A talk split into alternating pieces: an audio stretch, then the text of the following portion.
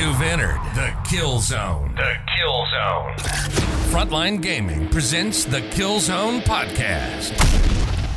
Real talk for competitive Kill Team 40K tactics, Tactics. strategy, Strategy. and news you need to know from some of today's top players. Tune in every other week for brand new episodes of the Kill Zone podcast.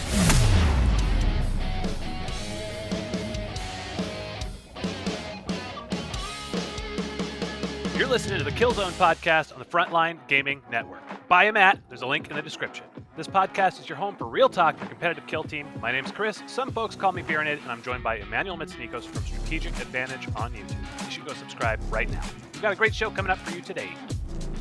Today we're talking about Games Workshop's Golden Ticket finale event that just took place. It's an invitational tournament that brought eight of the best players from around the world head to head to crown one champion.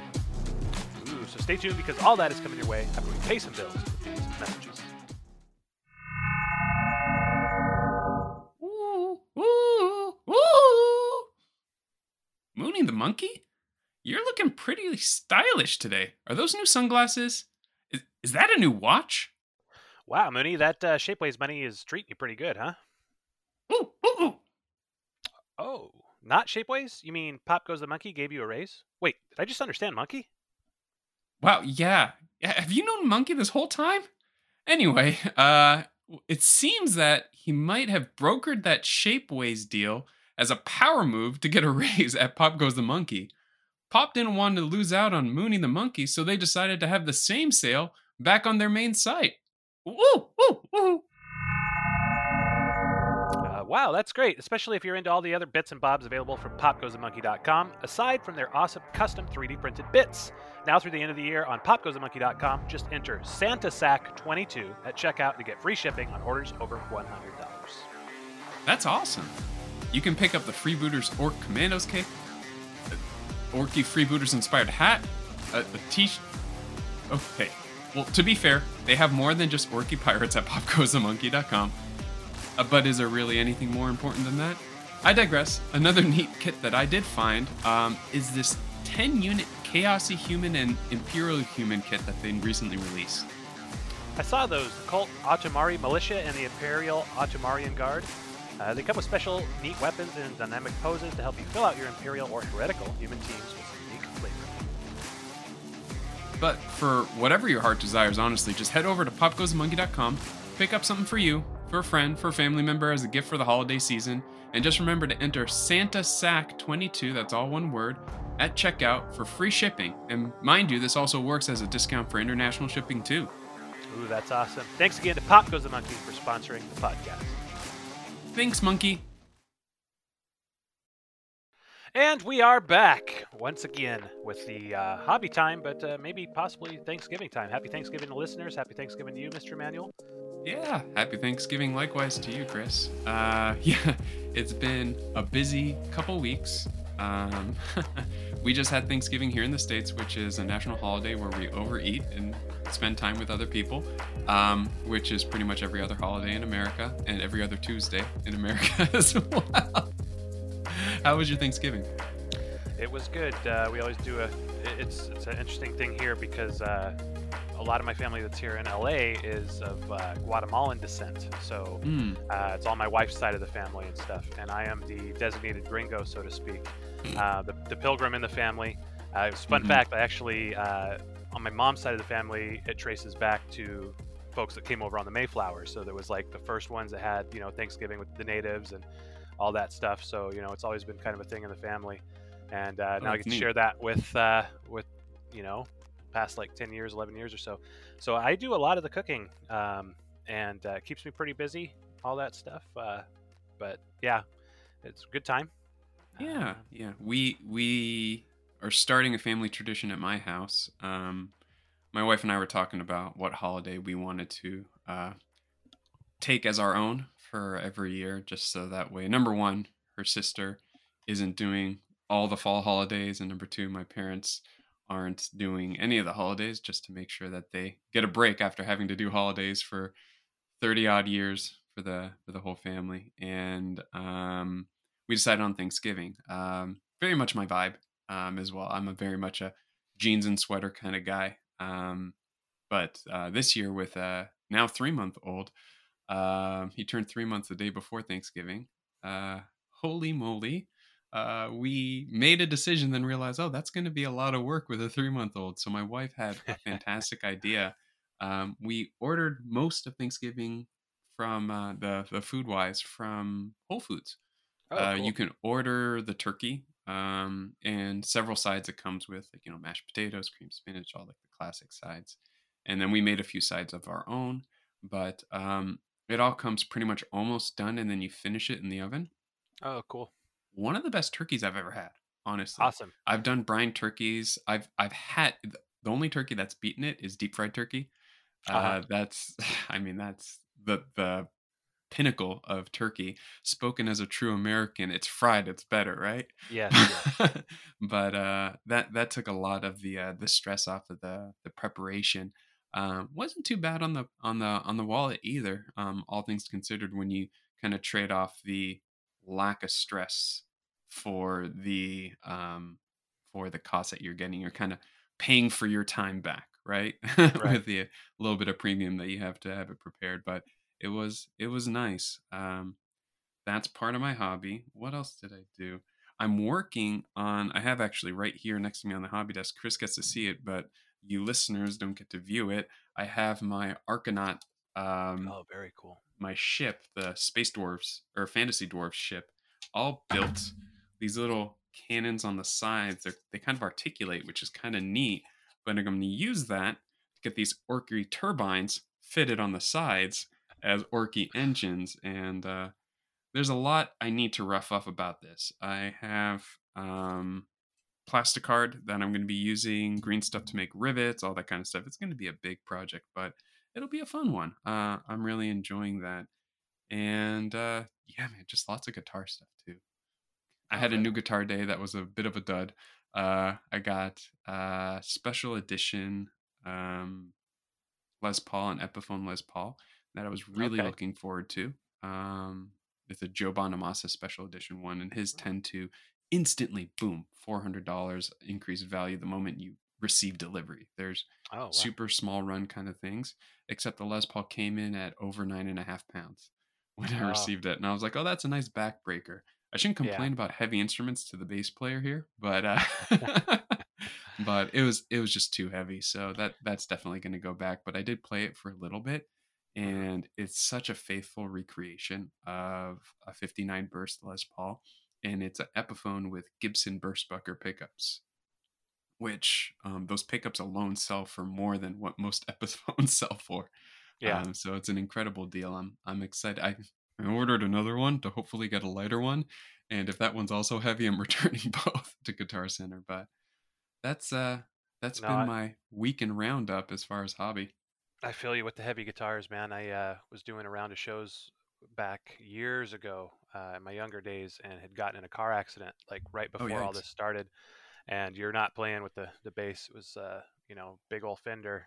Uh, it was just like, yeah, you know, I think I need to go lighter uh, Yeah, on these. So definitely, you know, like uh, it, it's something not a lot of people would notice, um, but it, it does matter. You know, you're talking about And like having to especially because, for hours and hours. yeah, Mhm. and, and especially because I've gotten so used to my um Ibanez Q series guitar, which is their quasi headless guitar. That guitar weighs four pounds thirteen ounces. Nice. right and and then to take a nine pound six ounce uh guitar and put it on your lap it's like oh oh my legs numb that's that's Yeah. wonderful and then to No, stand make- up with it nope my my neck just snapped off it's gone Yeah, those rolling. mahogany body guitars, they look real pretty, but man, that's uh it's like, you know, you gotta it's like helping your mom move an antique dresser or something. Strapping that onto your body and you're gonna Uh-huh. go play, you know. Uh, that's funny looks real nice Uh, though.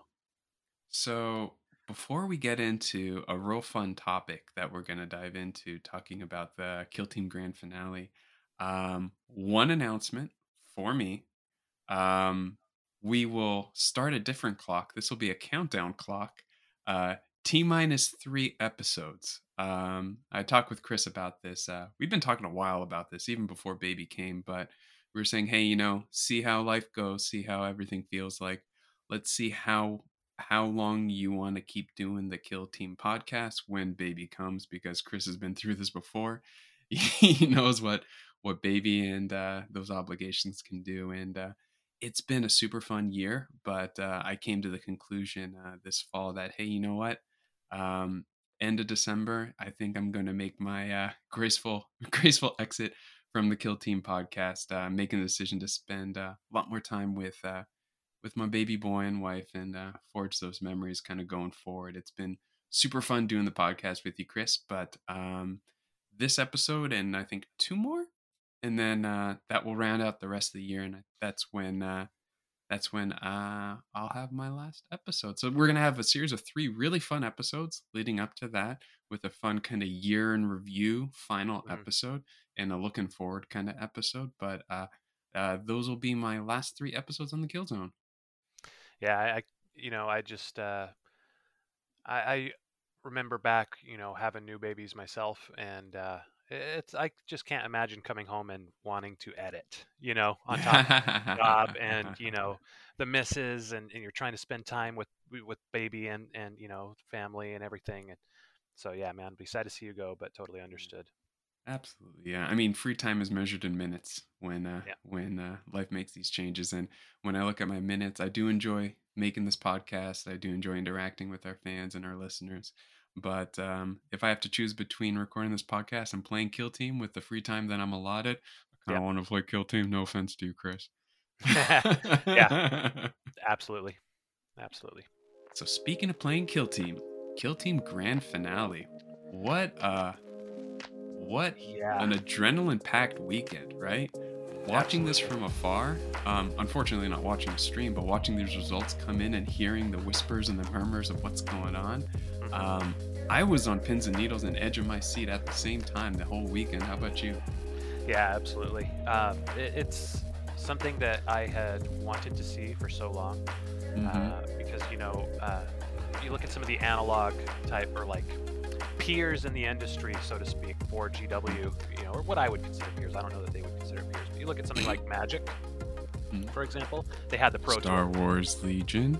Right. So there's all these comps that it's not up to a local guy to do or another company or something to that effect. It's the producers of the IP have their own event, and uh, it was just like so good in my heart to see this kind of uh, circuit taking place. Absolutely, this you is know. definitely something that I I loved seeing. This is something that initially attracted me to Star Wars Legion.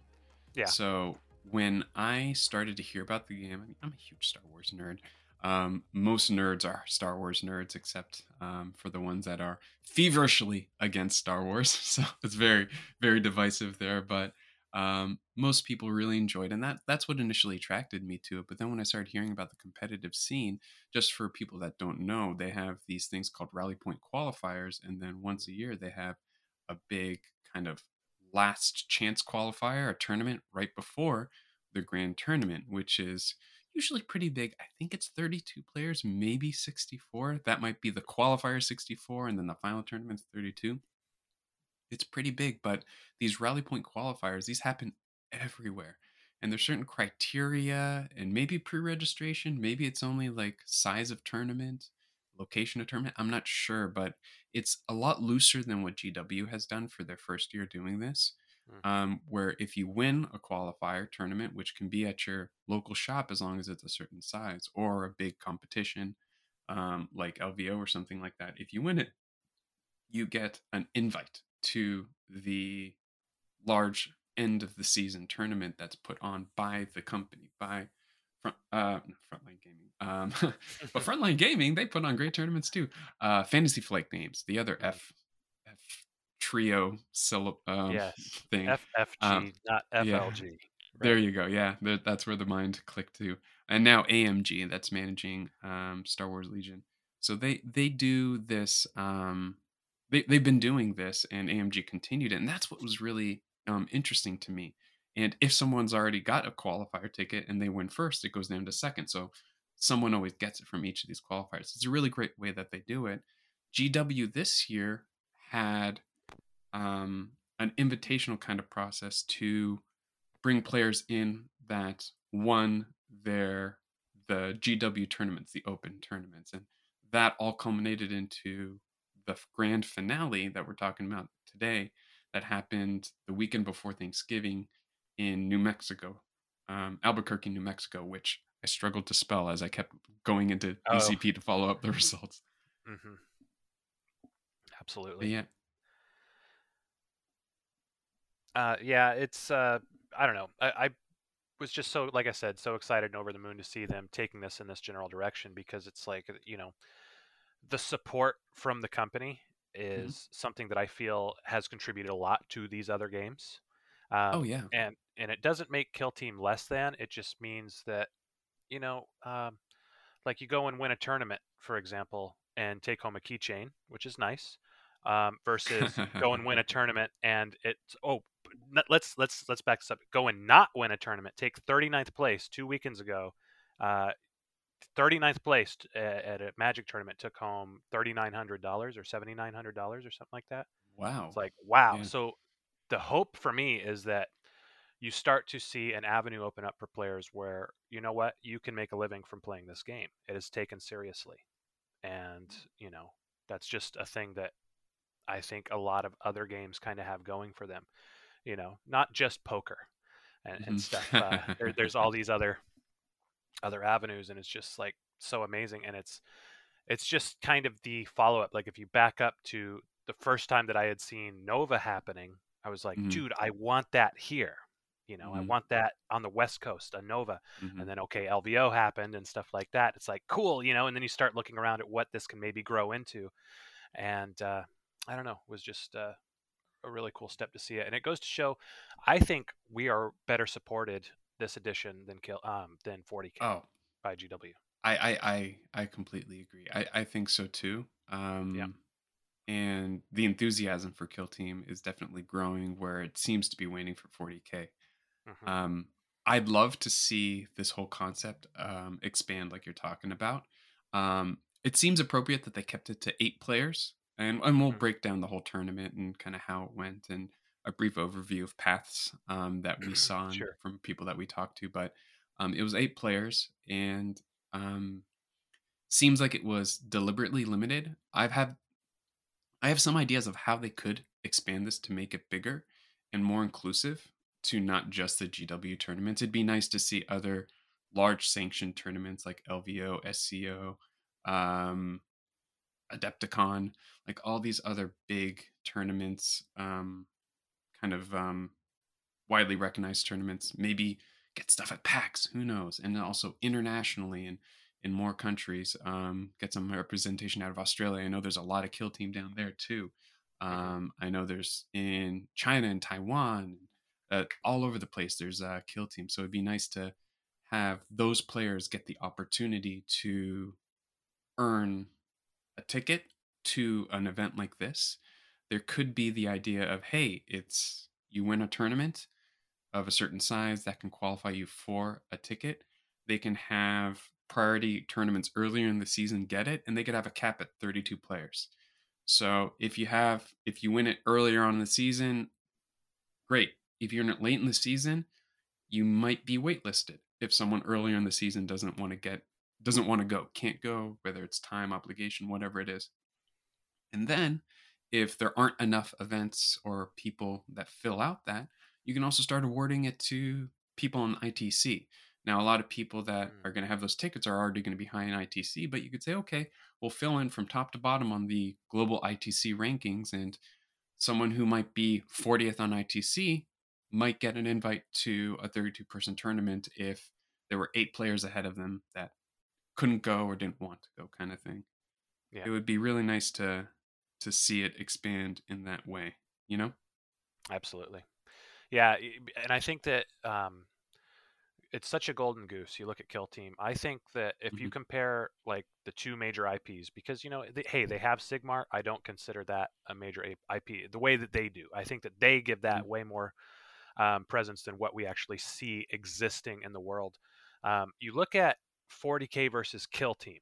You know, Mhm. uh, which of those would be the better esport?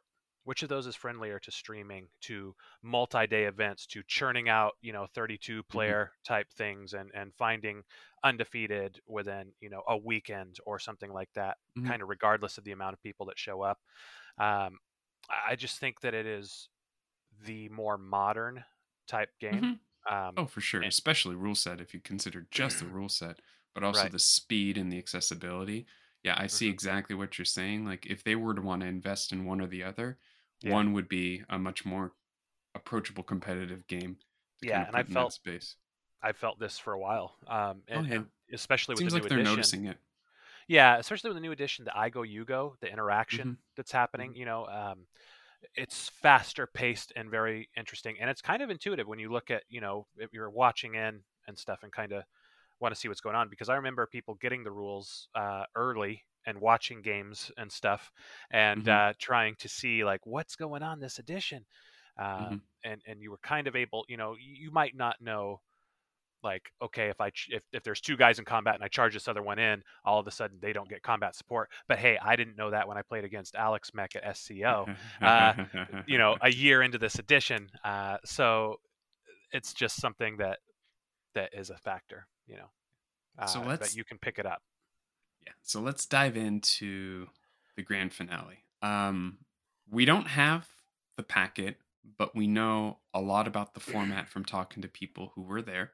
So it seeing from BCP, we all know that it's uh it was double elimination, which I think is a neat way to do like, like a final eight kind of thing. It's very it's very amped. It's very stressful. I like having that underground fight club of the losers bracket where people can punch their way back up to victory, which uh, more on that later.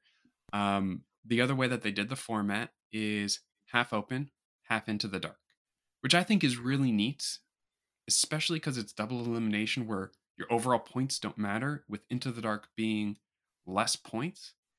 It's, I mean, if everyone's playing the same exact mission, that doesn't really matter. Less points, more points, because that would work for Swiss as well. And everyone was playing the same missions along the way, same maps, same missions, all that kind of stuff. But um, it's a fun format because it really makes you think, okay, who am I bringing to this tournament?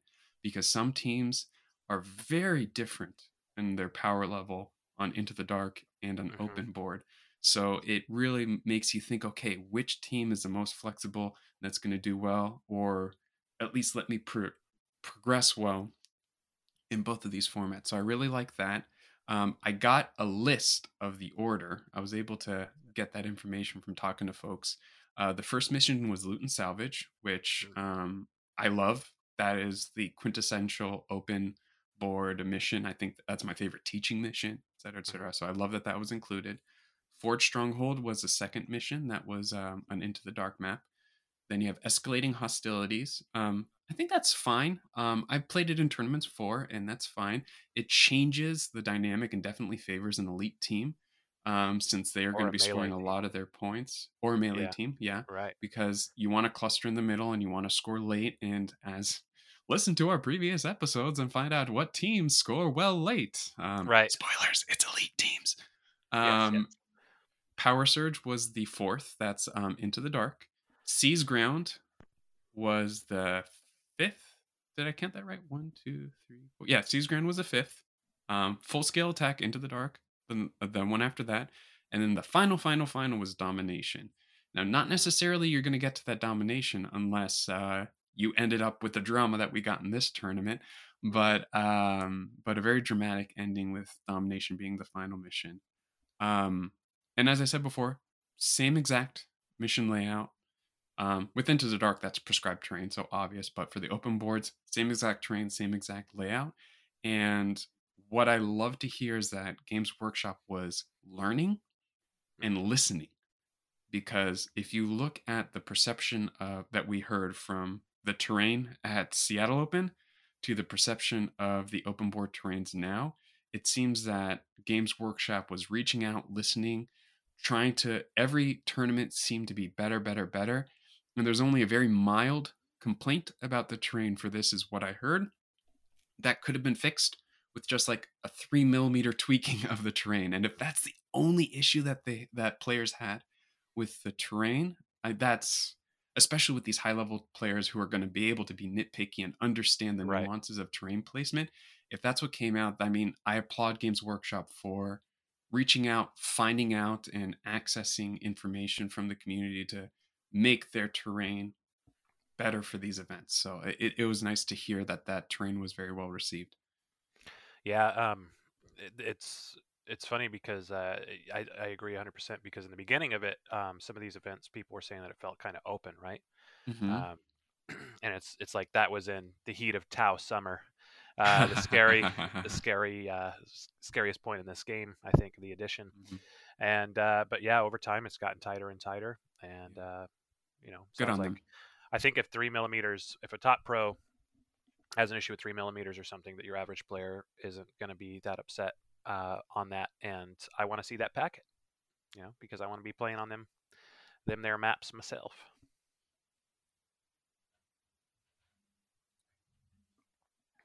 So let's talk about what teams were there. Yeah. Um, well, one team member that just joined us with the magic of editing, I disappeared and came back with a baby. Um, he wanted to be part of this uh, of this episode. So if you hear some goos and gahs, that's not Chris and I. That's little baby boy. No, But, three uh, months old yeah. and already in showbiz. Come on. That's right. It's That's LA, right. right? Making his debut. Yeah. Um, yeah. So the teams. Um, do you do you have Teams them written down? Me. Yeah, Yeah. I do. So It was an interesting spread, right? Absolutely. So first of all, three hunter clade, right? They went Yep. from not played at all, needing a buff, to uh, three. Very well represented. Yeah.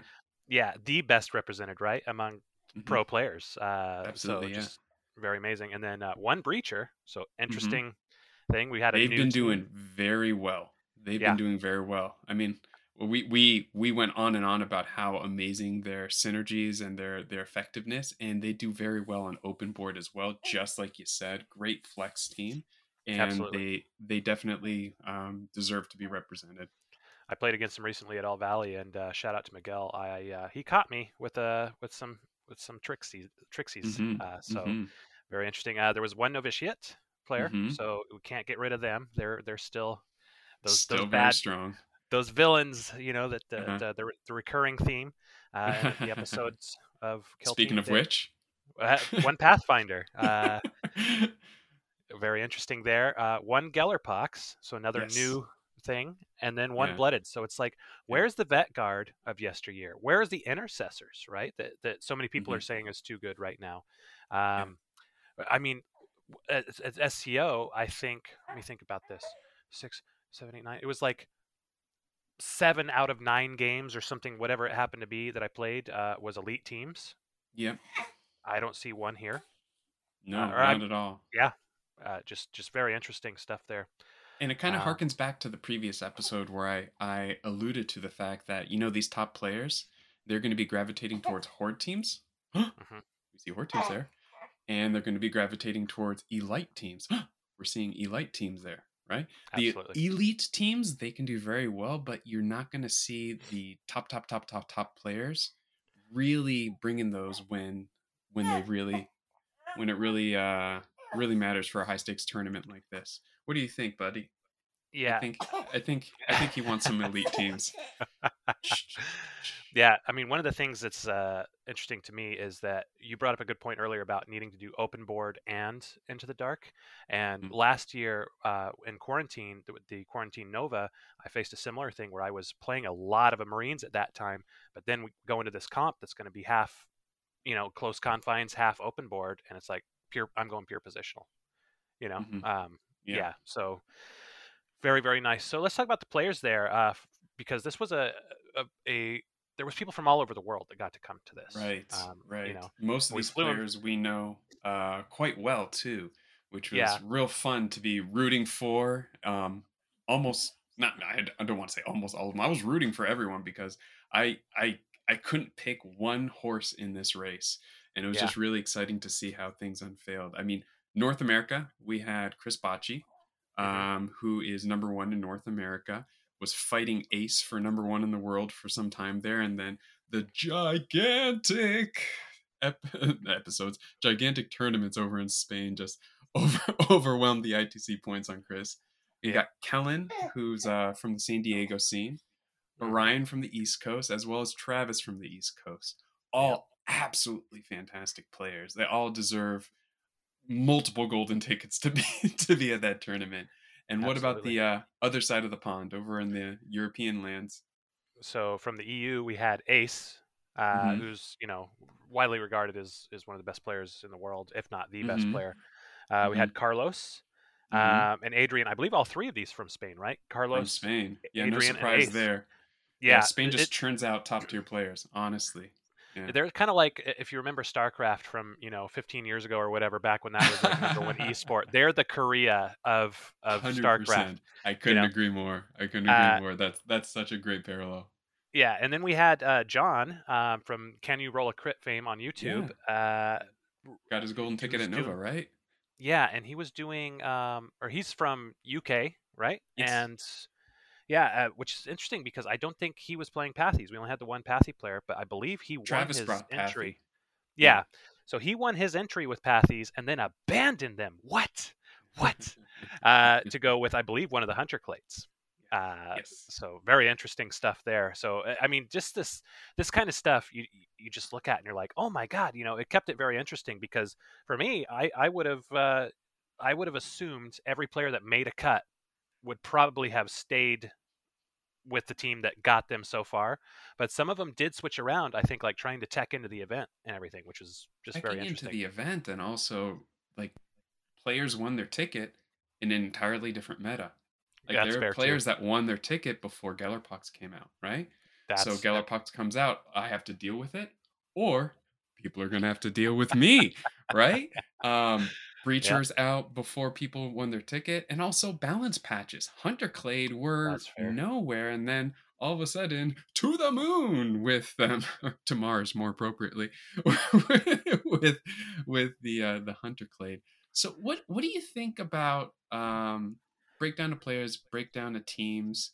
Um, where do you think like it, it's hard to ask this question right because I, I wish i could have um, grabbed you before this tournament recorded a pre-tournament predictions Mhm. and then a post-tournament thing but when you were seeing all this like who did um who do you think uh which team do you think would have done the best when you see this Pathies. i'm pathies oh you got your Yeah. bias there No, they're just they are a very toolboxy team.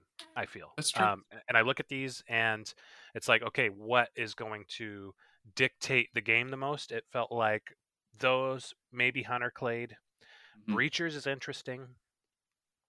Um, Novitiates is just such a crazy team. Um, but you also have to factor the players, right? yeah So Yeah. I would have had to bet money on Baki, even though he's running blooded, you, you know, uh, because I've played him one time and I got absolutely ragdolled on TTS. uh, it was one of my very first games with uh, with Pathies, and that was the game I always refer to. That I was like, dude, I could be doing exactly what that just did to me with Pathies, and uh, Mm. so you know, like the big streak run that I had and stuff, I kind of owe him for that. So looking, you know, at the players, it's like. pff, I don't know. You got you cannot not factor that in at this Absolutely. at this juncture. You know that's such a And big it- factor in it. and I you, you nailed the you nailed the uh you hit the nail on the head. That's that's what people say. Um with the In players fact- mattering more than the the factions, honestly, because um looking at this, like I think no matter who took what, I think the players mattered so much more Mhm. than the actual uh than the actual teams that they piloted. Yeah, you and you agree? You don't agree, little guy? what's funny is you look at these players and it's like a who's who's list of uh, who beat the pants off Beeranid in 2022, because every like most of these guys, you know, Baki definitely did. Kellen, uh, he and I have played before. So another massive time skip for uh, the two of us, but our loyal listeners will have not noticed anything other than the baby in seeming distress was uh, de-distressed. um, baby boy needed a needed time with his daddy, so we we hit the big old pause button and came back to record now that uh, baby's down for a nap.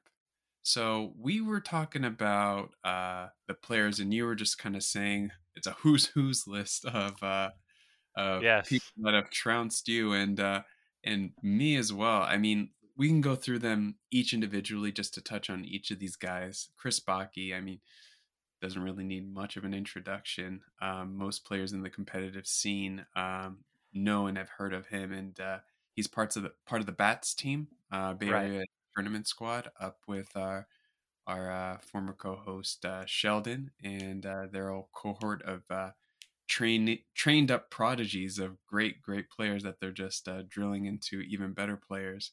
Um, he he has this habit of taking a team and then taking it to its peak and then retiring it and moving on. He did Yeah. it with guard. He did it with uh, he did it with uh, Novies, and he picked up Blooded. And I think that was a pretty clever choice for Mhm. this tournament. Espe- I mean, he made that decision before he even knew the format of it being half into the dark. But as a horde team that needs melee but has a bit of a challenge getting in there, into the dark is just, as we said in previous episodes, the best m- melee delivery system out there. Yeah, absolutely. Yeah, it's uh, it's really interesting because uh, when he started picking them up, uh, they were you know kind of being lambasted by the community, Mm-hmm. um, you know, as just a non-starter team and everything. And it's like, oh, there you go, guys. Such a Jimmy move, right? Yeah. yeah, man. It's it, it, it was just really, you know, it, it's inspiring to see people do this kind of stuff. You I know, love it. Take take something that uh, other people have written off and then not only get to golden ticket with it, but uh, like win other tournaments and stuff with it as well. I'm pretty Mhm. sure. Absolutely. Um, then you have Kellen. Uh, he's from the San Diego scene. Uh, I've had several games with him as well. Played Baki, of course. He's on the West Coast. We, run into each other often in the tournaments uh, circuit. Uh, Kellen as well. Um, he has given me some of the most challenging games I've had to Mhm. play this edition um, with his novitiates. Um, he brought novies as well to this. Uh, very, very competitive player, very uh, smart player. And he took the opposite approach where he's like, okay, novitiates are my thing. I'm sticking to novitiates. Tried and true. This is what I'm going to do. And uh, they did suffer a couple of uh, couple of nerfs along the way, but he's still um, stuck to them and still plays very well with them. Absolutely.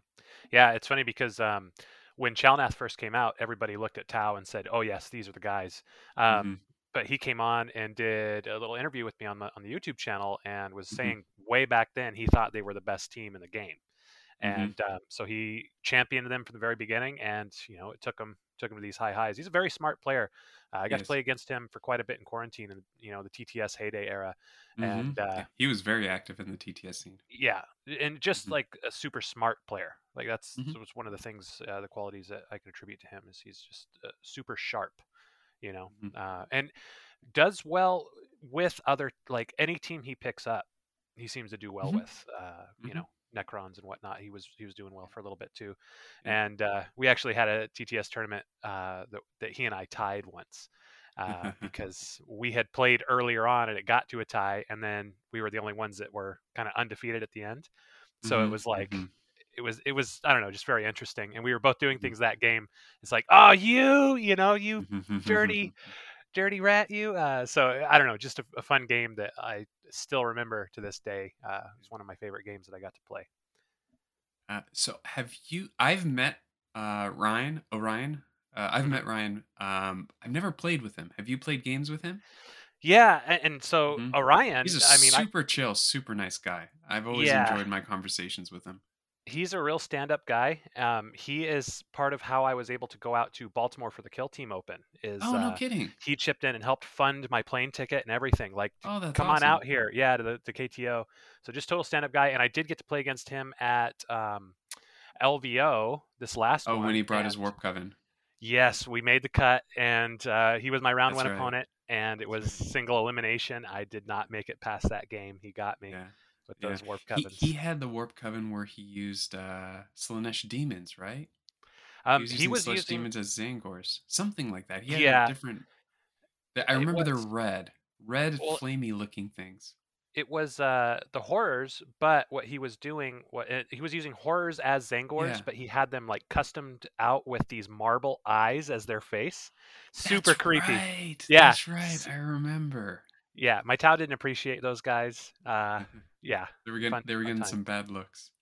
And then Yes. Travis, he's from uh, another East Coast dude. So nice even split across uh, North America. Not even across, just the, the two the two bookends Yes. of North America there.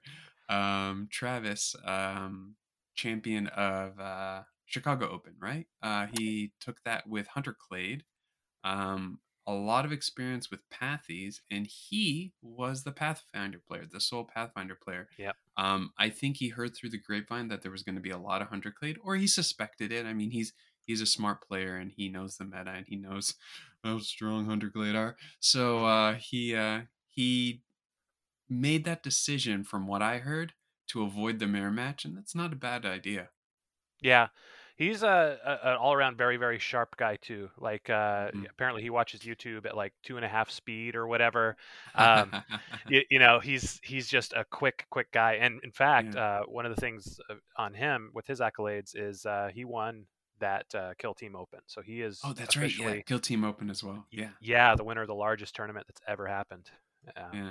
So In very, North very America. I think Spain. Oh, yeah, yeah. a 96 player tournament. they might yeah they uh, they might have a speed there. Uh, yeah. Yeah, very, very uh, sharp guy, very uh, good at thinking about the game. Uh, you know, really, really like if I needed to go to somebody and ask a question, it would it might be him at this point. Mhm. Uh, you know, especially running Tau, we kind of have that that uh, bond there with that where I could, you know, get insight as uh, as another pilot of the team. Um, so now skipping across the pond, we got the triple threat from Spain. Um, the uh, the kingpin of Spain, Ace.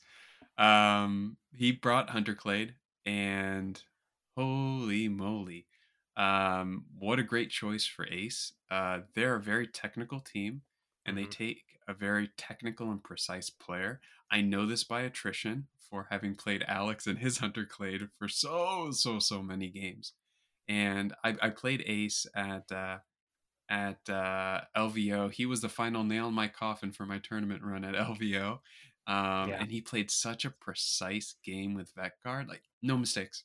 Uh, Yeah. maybe one vague mistake. He made one mistake that did not matter. A guy could have been on a point but wasn't on the point, and he beat me by so many points that didn't that point didn't matter. But just like such a precise game. So Hunter Clade in the hands of Ace. Uh, that's terrifying. Uh, Yeah. yeah. Uh, absolutely. Yeah, um, Ace, I've only got to play once, and that was in Mm. the um, the World Cup event. Oh, that's Um, right. Yeah. Yeah, yeah. Yeah, so we were he, on Team USA for that. yeah, he was my one loss in that run, and Mhm. uh, he was still on vet guard at the time, uh, and was was very very good. Uh, Mm. Yeah, Quality loss, that is. Um, Yep, Speaking I'll of take it. quality losses, my other loss at LVO this past LVO was Adrian. what Uh, was so he running? Uh, he was running. Um, wait, was it Adrian? I'm pretty sure it was Adrian running. Um, Was it a thousand sons? Oh, okay. yeah, or maybe I'm misremembering. I have to look back at LVO to see, but I'm pretty sure I played Adrian there, and I'm pretty sure he trounced me as well.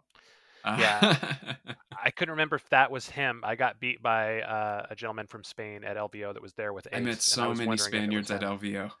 Yeah, I was wondering if no, that was no him. offense to any of them. Uh, If you're not Ace, it was hard to keep track because he he definitely stood out, and I met so many people all rapid fire. But um, Adrian, I believe he ran Breachers for this tournament. Oh, cool. um, and uh, no, no, he sorry. Um, he ran Hunter Clade. It was Carlos that ran Breachers. Mm. Um, so you had both um, Ace and Adrian with uh, Hunter Clade, and then Carlos ran Breachers. Breachers, absolute solid choice for this. Just kind of um, skipping ahead because we're going pretty long on time uh, to Carlos. Um, I haven't played Carlos. Um, did you um, encounter him at all in your TTS days or uh, at LVO when he was there?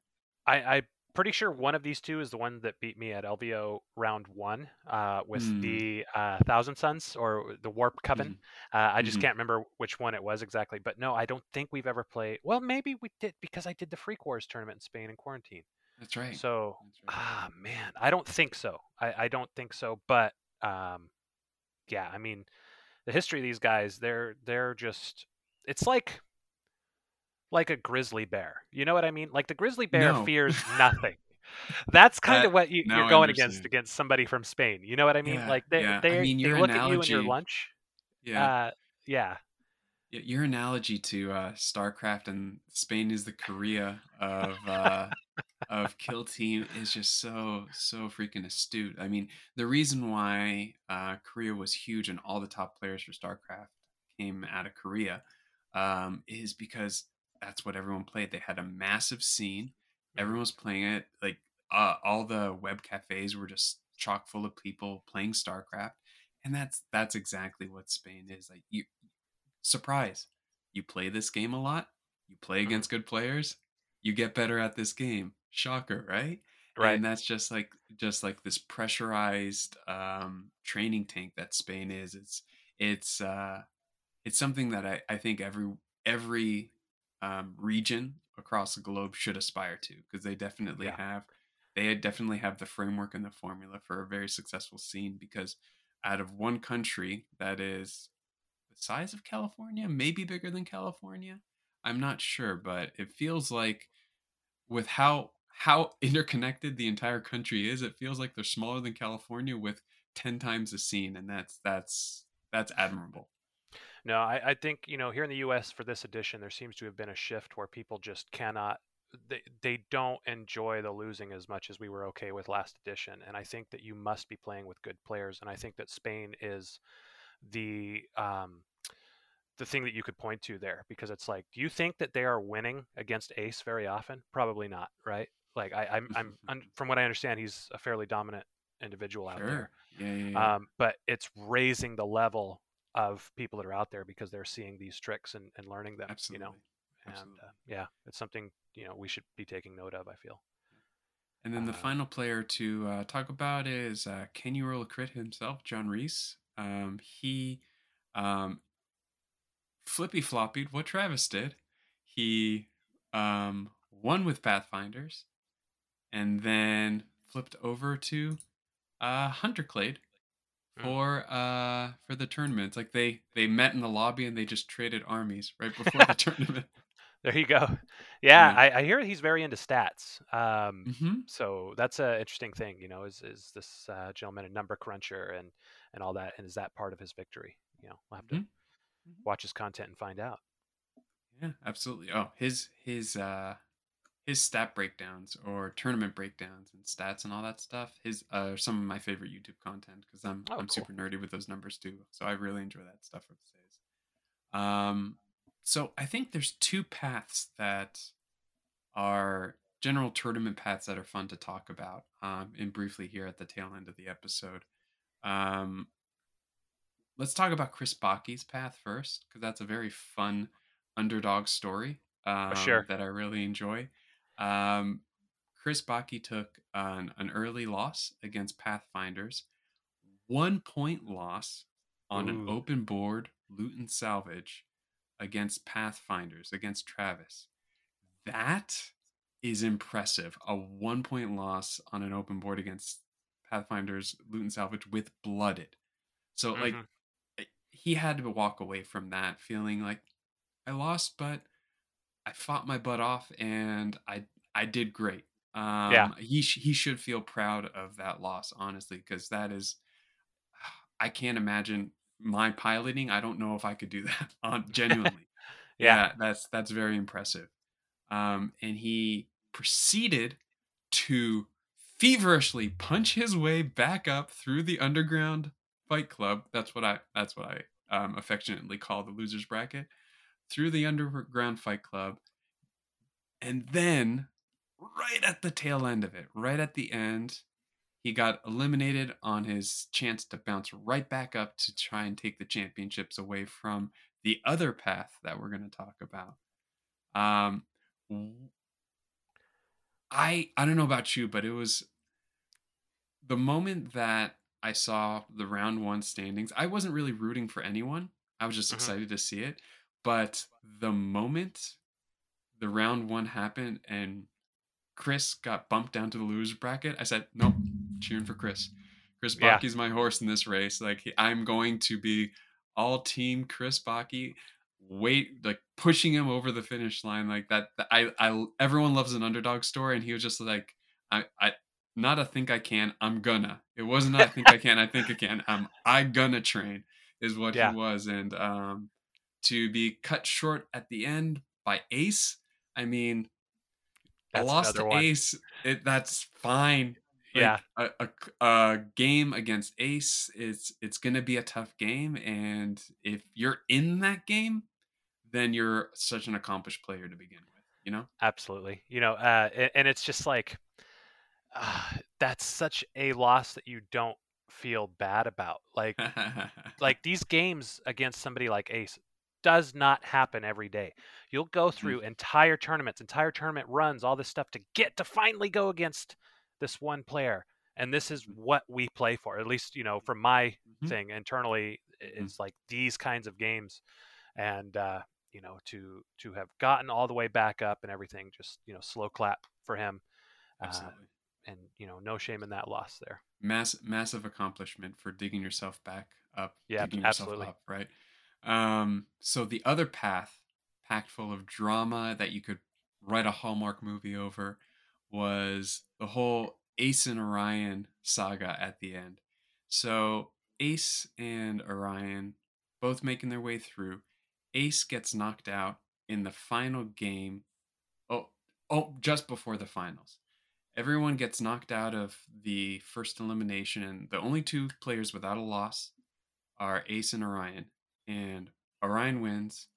Ace, Ace gets knocked down, has to fight Chris. And I'm sure Ace wasn't super thrilled about fighting Chris either.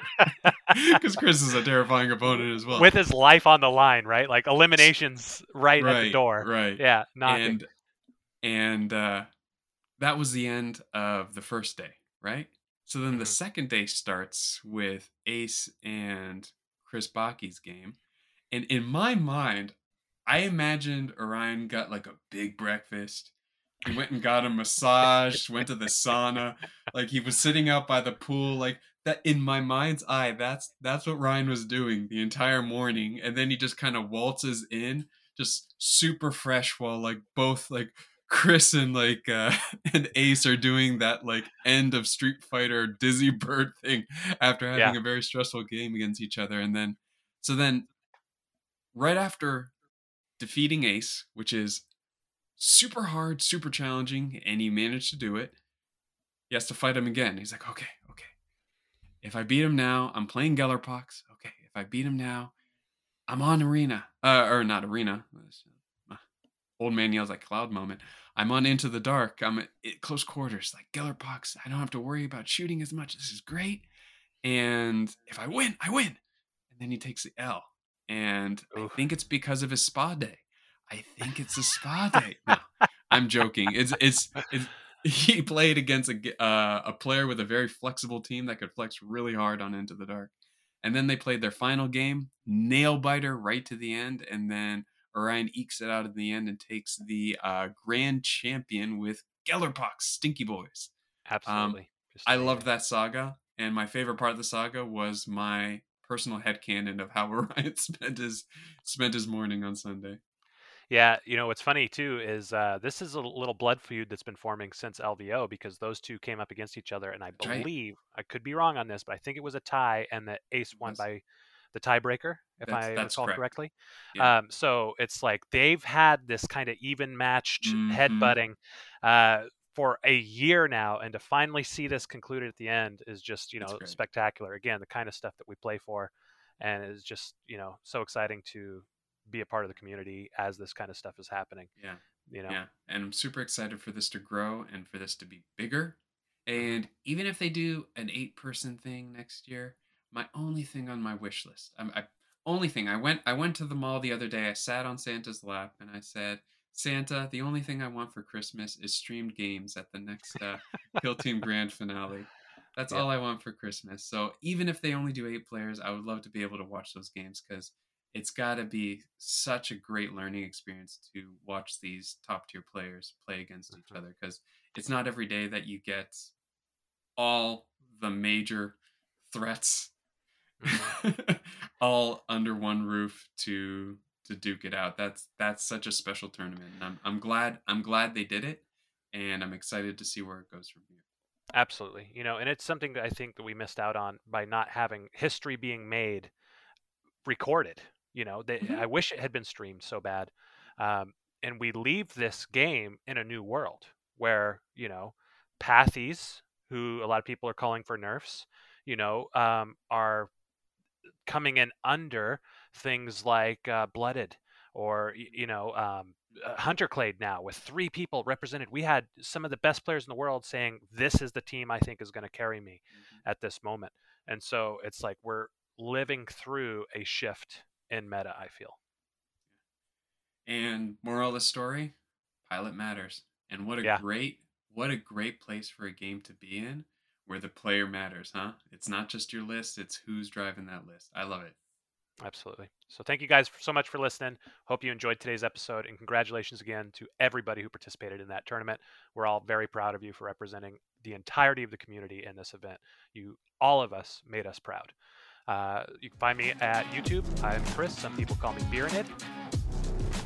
And I've been Emmanuel. You can find me on my Instagram at eman.paints, and you can find me and my buddy Alex on YouTube at Strategic Advantage. Thank you guys so much for listening. Thanks for listening to the Killzone Podcast.